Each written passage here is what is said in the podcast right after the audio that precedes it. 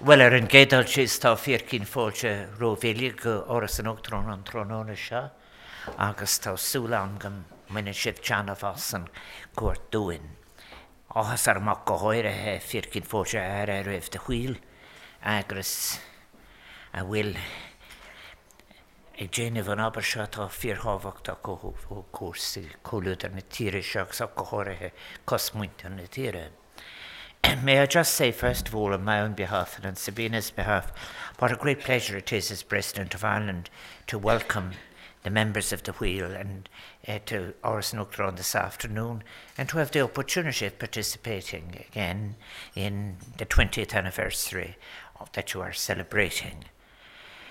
The Wheel, Ireland's National Association of Community and Voluntary Organisations, charities and social enterprises, make such a valuable contribution in so many different ways to our, sense of community. I do want to thank Paul O'Sullivan, the board of the Wheel, Deirdre Garvey and Sarah Monaghan and all of their colleagues for the work in helping us uh, arrange this occasion. I think that what has always struck me from the beginning about the wheel is it undo- uh, undoes, I think, uh, a particular assumption that is often made and made very wrong. And that is that excellence, innovation, achievement, creativity are sometimes in the commercial sector solely, and that there is a certain quality of mind which creates uh, geniuses of acquisition.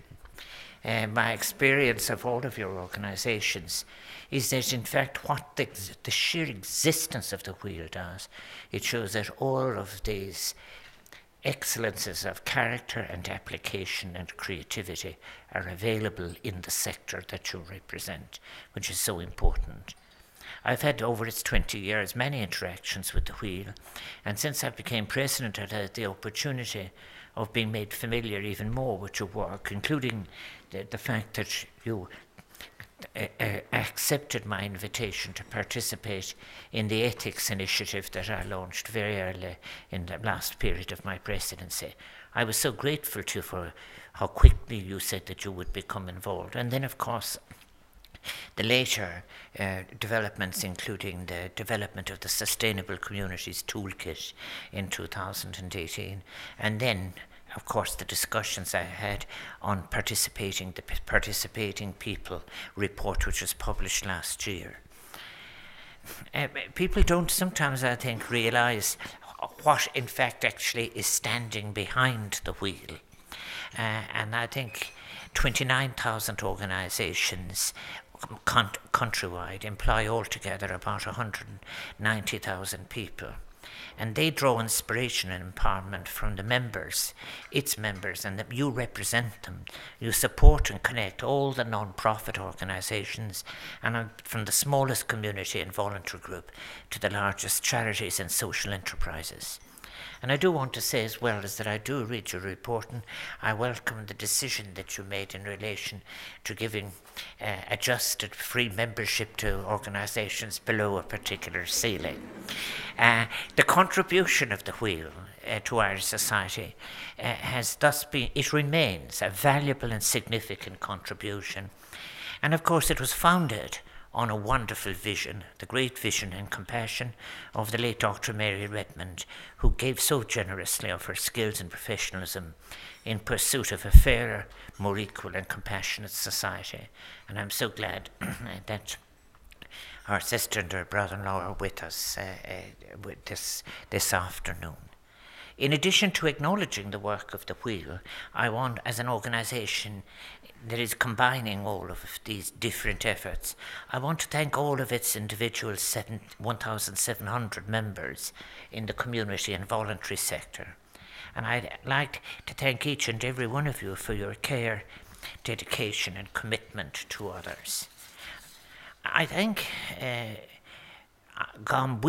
goléir as achtar ní mánas ar chud agus a nuúracht chun gar daine eile ach mar gút mé agus méid tosnó go háirithe de na tíire se.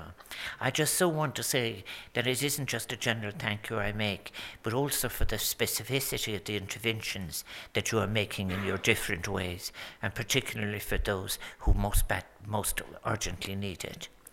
I believe that a real republic is one where every person is encouraged and supported to participate fully, and where every person and community is treated with dignity and respect. The wider work of the Wheel and the organisations you represent offer citizens the opportunity to participate as active citizens, actively engaging with their communities, and that is so important in helping address the issues of social isolation and social exclusion. And what I have to say, and I'd ask your patience while I give these kind of reflections that I'm doing now these days on economics and others, there is no such thing as soft economics and hard economics. Very often this arises in the in the in the the, the, the, the texts that I read and so on. There's simply good economics and bad economics. And I believe we're coming out of a period of bad economics, both at the levels of scholarship and policy. And we're beginning, and we're on the cusp of a new departure into a better economics. And I mean in terms of rigorous scholarship uh, as well as application. Uh, I think when I mention this, where we will all be, I think in the next 10 years, we're going to see a totally different connection between economics and policy and, if you like, the strategies of social in- inclusion. But I think the instinct to belong, to be part of the significant groups that affect one's life, is a vital part of being human. A society where the emphasis on being separate from the rest is, I suggest, one in which not very many of us would wish to live. And while it is not helpful to don rose tinted glasses when speaking of Irish society, throughout the ages, one aspect of our society and our living together which has been of immense value to our social fabric, has been a willingness, indeed a propensity, for volunteering, which has helped in many ways to foster a strong sense of community. But going back to the fundamental sense of, of belonging, we are paying the price across the streets of Europe for people who feel alienated from decision making structures. We're encountering people at a personal level who feel that they have a, sense of anomie, of not belonging. So, this issue, therefore, of economics being an embedded subject within the social system is incredibly important. Otherwise, you are simply adjusting your people and their different experiences to metrics which are measuring a kind of abstract version of the economy. I was spending a great deal of time on this issue in, the se- in my second presidency. I think that uh, it is difficult to contemplate what our communities, I have just paid tribute to volunteering, what our communities would be like without all the time and skill and generosity for the sake of others that is invested by people. Often their most precious resource is time. But the sports clubs, community groups, the community shops, the tidy towns, the men's and women's sheds of which I'm patron, the churches and schools, they wouldn't exist and they couldn't operate without volunteering. And years, some years ago, representatives from your organisation, The Wheel, came to Áras an Uachtaráin and presented me with a report about its People's Conversation project, which examined the barriers that stood in the way of actively participating in society in Ireland.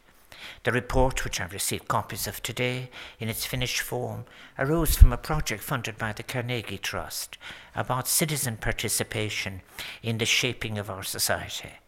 This project has seen hundreds of people take part in engaged discussions about what needs to change to create a truly inclusive and participative Ireland.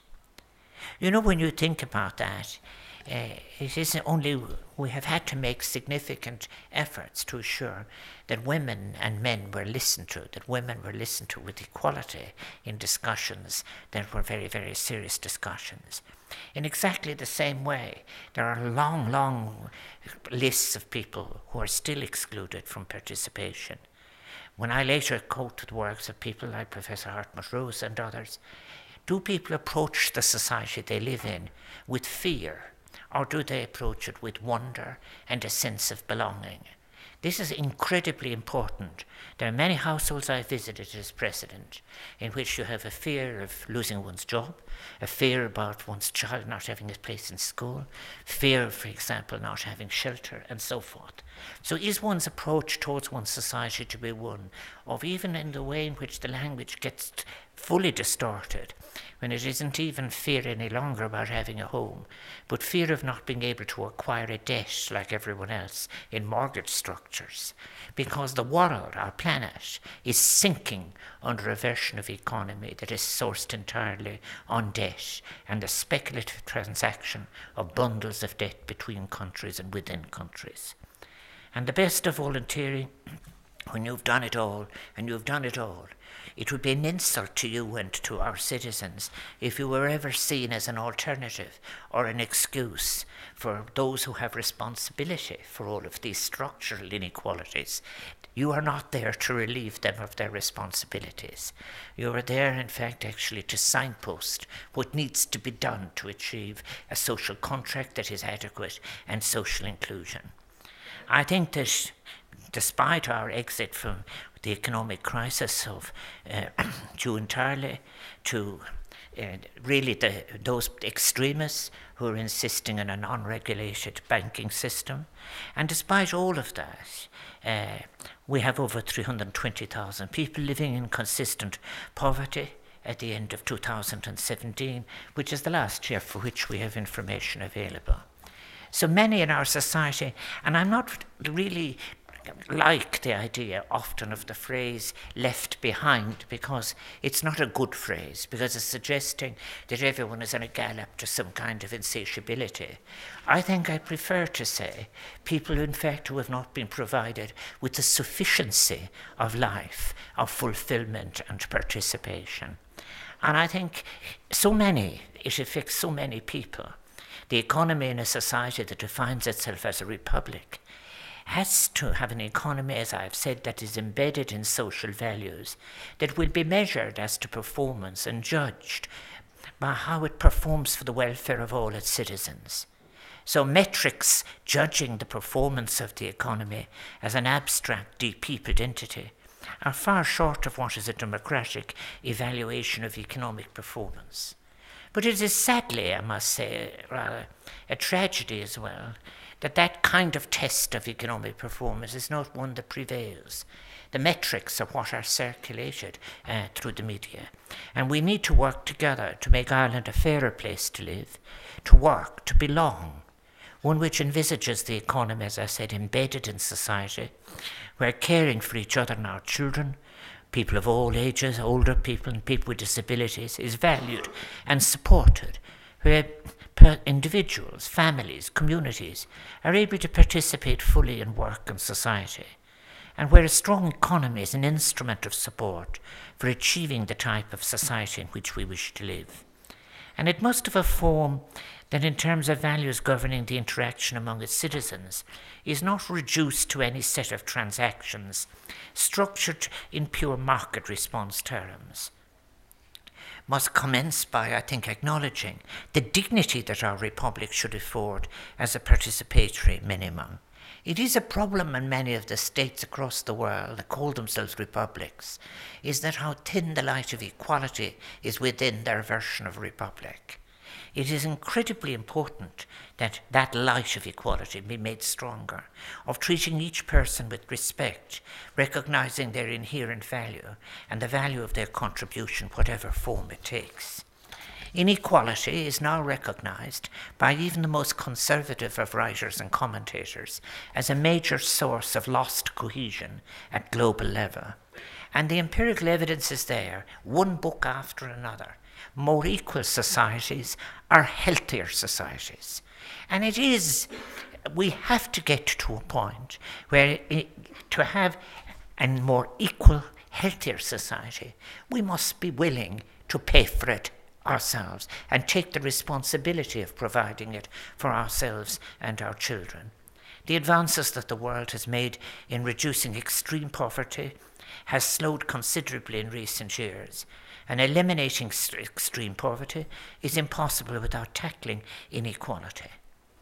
It's fascinating to see, not fascinating, it's appalling to think of, despite all the advances in science and technology, I was speaking to ambassadors yesterday from 11 different countries, uh, that we're not using science and technology to eliminate these great inequalities between and within countries. Within country inequality, it has risen in so many parts of the world. Uh, that compared to 25 years ago, the average person alive today is far more likely to live in an economy with higher inequality. It is deepening and spreading both between and within societies. In Piketty's last work, Capital of the 21st Century, we're living with an inequality that is fundamentally and unavoidably a political choice. Those people who decide to stay indifferent are taking are responsible for this situation.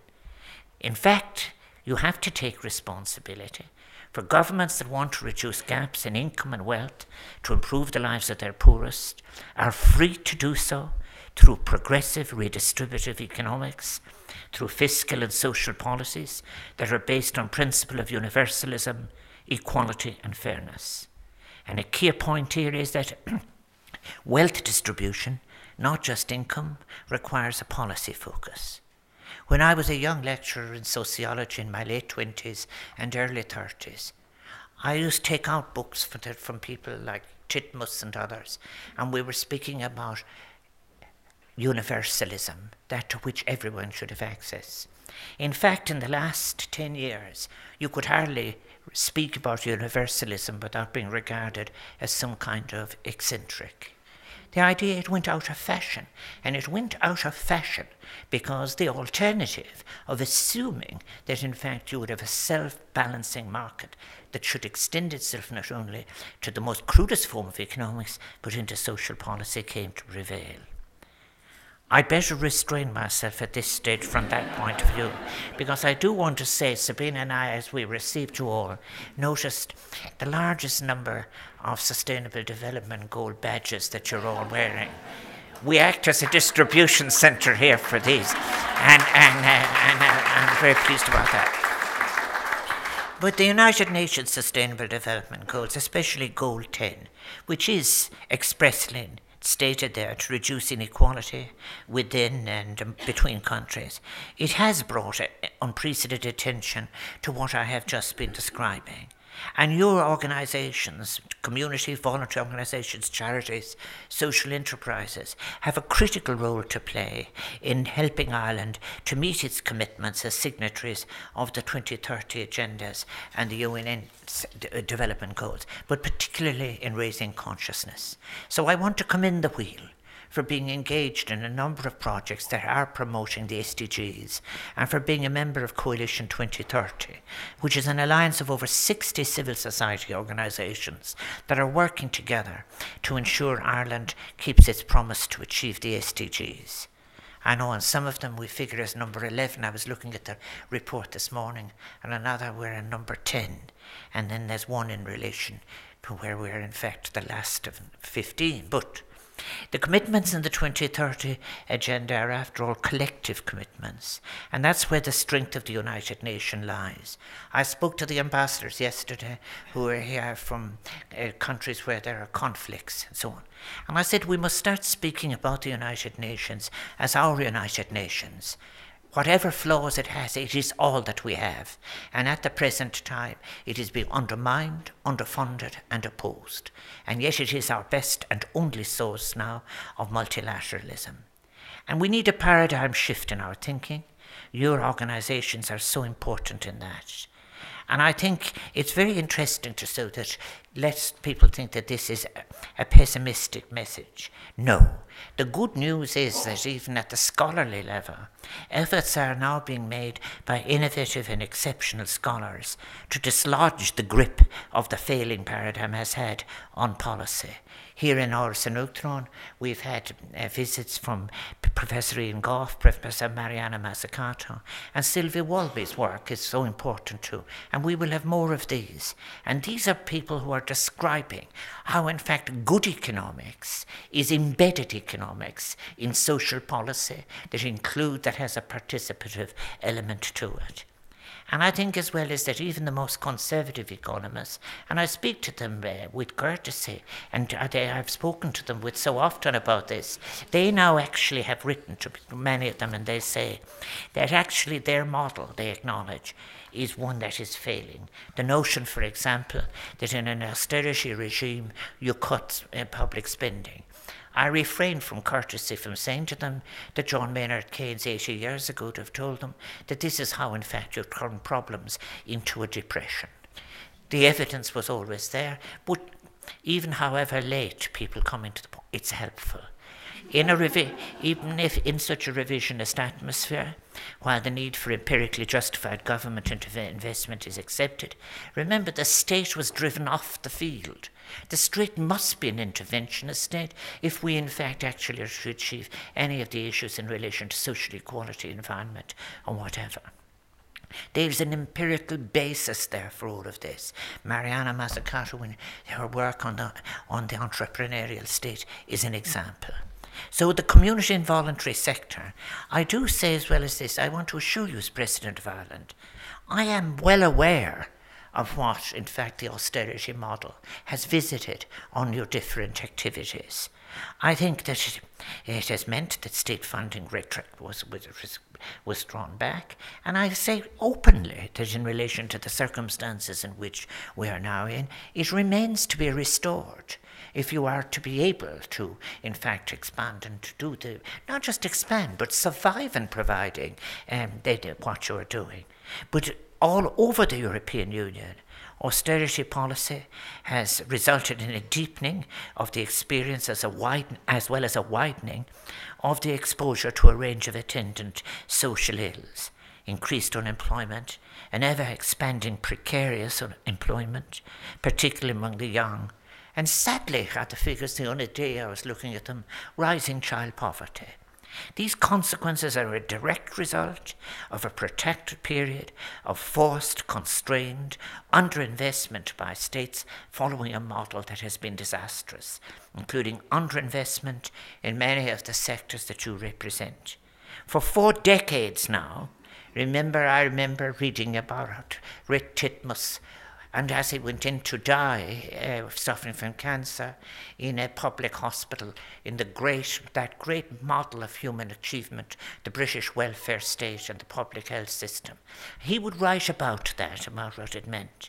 But unfortunately, for 40 years now, we have been living with a continual co- attack on the responsibility of the state, the role of the state, and of the public world.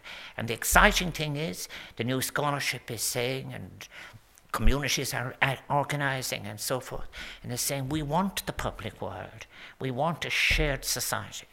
I think Professor Rosa, whose work I, have been work, using uh, quite a bit uh, in, in, recent months as well, he speaks as well about a catastrophe of, of feeling.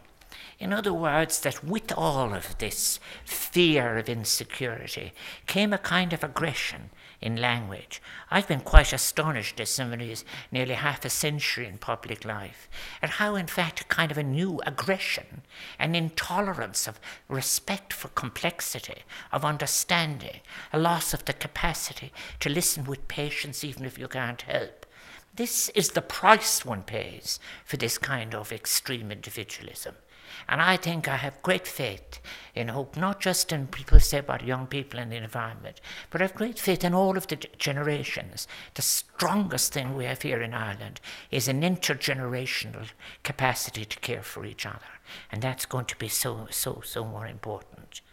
So, I will have other afternoons to talk about the International Monetary Fund and the World Bank, and I hope in a few months' time to be in New York to uh, speak at a United Nations conference on the role of finance ministers in relation uh, uh, to development. But I do want to say to you how much I uh, appreciate all that you're doing.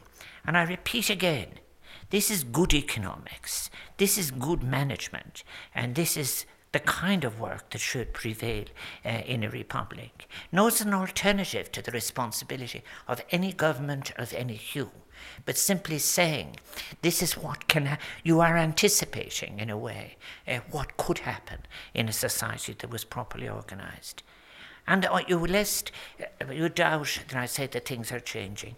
They are. The OECD, in its most recent report, Beyond Growth Towards a New Economic Approach, has said the frameworks and prescriptions which have dominated policy making in recent decades are no longer able to generate the solutions to the problems and challenges we face today. We need a less incremental, we need a more profound change. And in fairness, I do say to the OECD and those other uh, commentators of the centre and of the right, I welcome your admission that the model has failed, and I welcome your pushing it in print that in fact you are open to a new direction. Theirs is a modest ambition.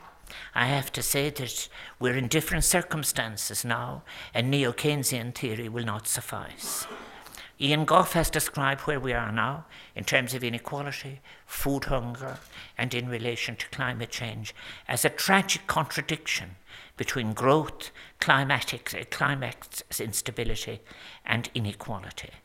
But I think it is all there to be achieved now. And the consciousness of, if you like, inequality, the consciousness about inequality, the consciousness about development, the consciousness about participation in life. These merged consciousness can deliver us an eco social model with responsibility, which can bring us into the future. And as we live through this period, and we're seeking an exit from, from what I have been describing as an extreme, unrestrained, acquisitive individualism, which is not to say the personal is always important. No one is imposing sameness on anyone, but what we are speaking about is making it possible for everybody, citizen in a republic, to feel that they participate, that they belong, that they are bonded to something. And we must combine and cooperate for the recovery of that public world and the common good with its embedded economy that facilitates a life sensitively lived for all entering to what Professor Rosa describes as a transformed relationship of resonance.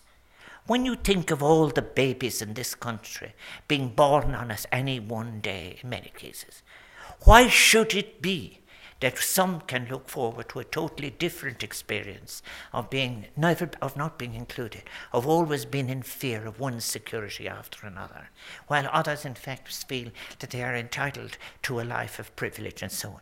No one wants us to reduce anyone. But we do have to take responsibility, as so many of your organizations do, for making the case for a floor of participatory citizenship that will lead to fulfillment let people exercise their choices of, of, of insatiability afterwards. The context that we're attempting to create the conditions for this new paradigm may be challenging, but they are not hopeless.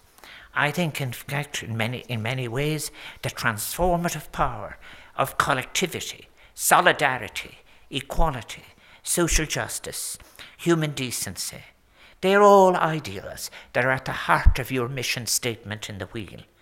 And I think maybe I want to finish by saying this.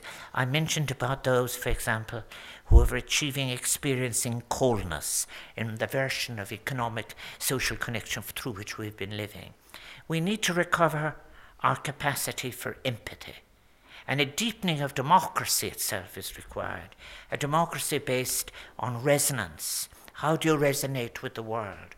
How should all our citizens take the world into themselves and into the world themselves? I think we can unshackle ourselves from the purveyors of any version of political economy founded on inequality and accumulation.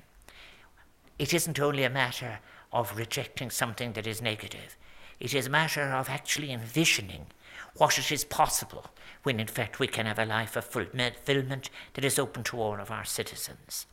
I think the paradigm shift I'm speaking about will happen, but it reduces, I think it will assist the health of democracy itself.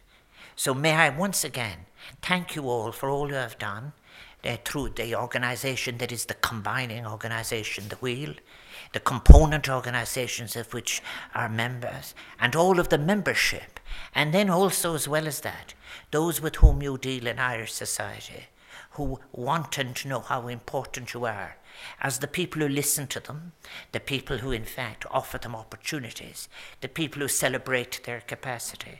All of this is so important. So I think that the efforts of the non-profit sector must be resourced sufficiently but, and I think you're doing something that is very, very important. You're not doing so in any haphazard way. You're doing so with professionalism.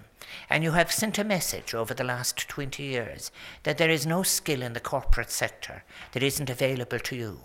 There's no performance in the corporate sector or anywhere else. And neither are you in competition with the corporate sector or are you in competition with the state. You are simply people who are taking all these skills and delivering them in a way where, in fact, actually, they might, might have been in the shadows of the society.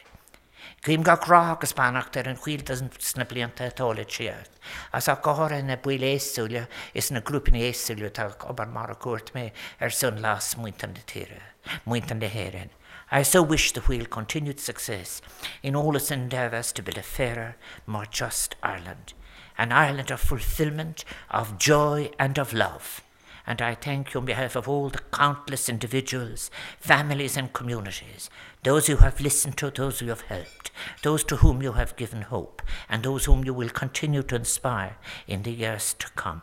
Barbanach Mila Thank you.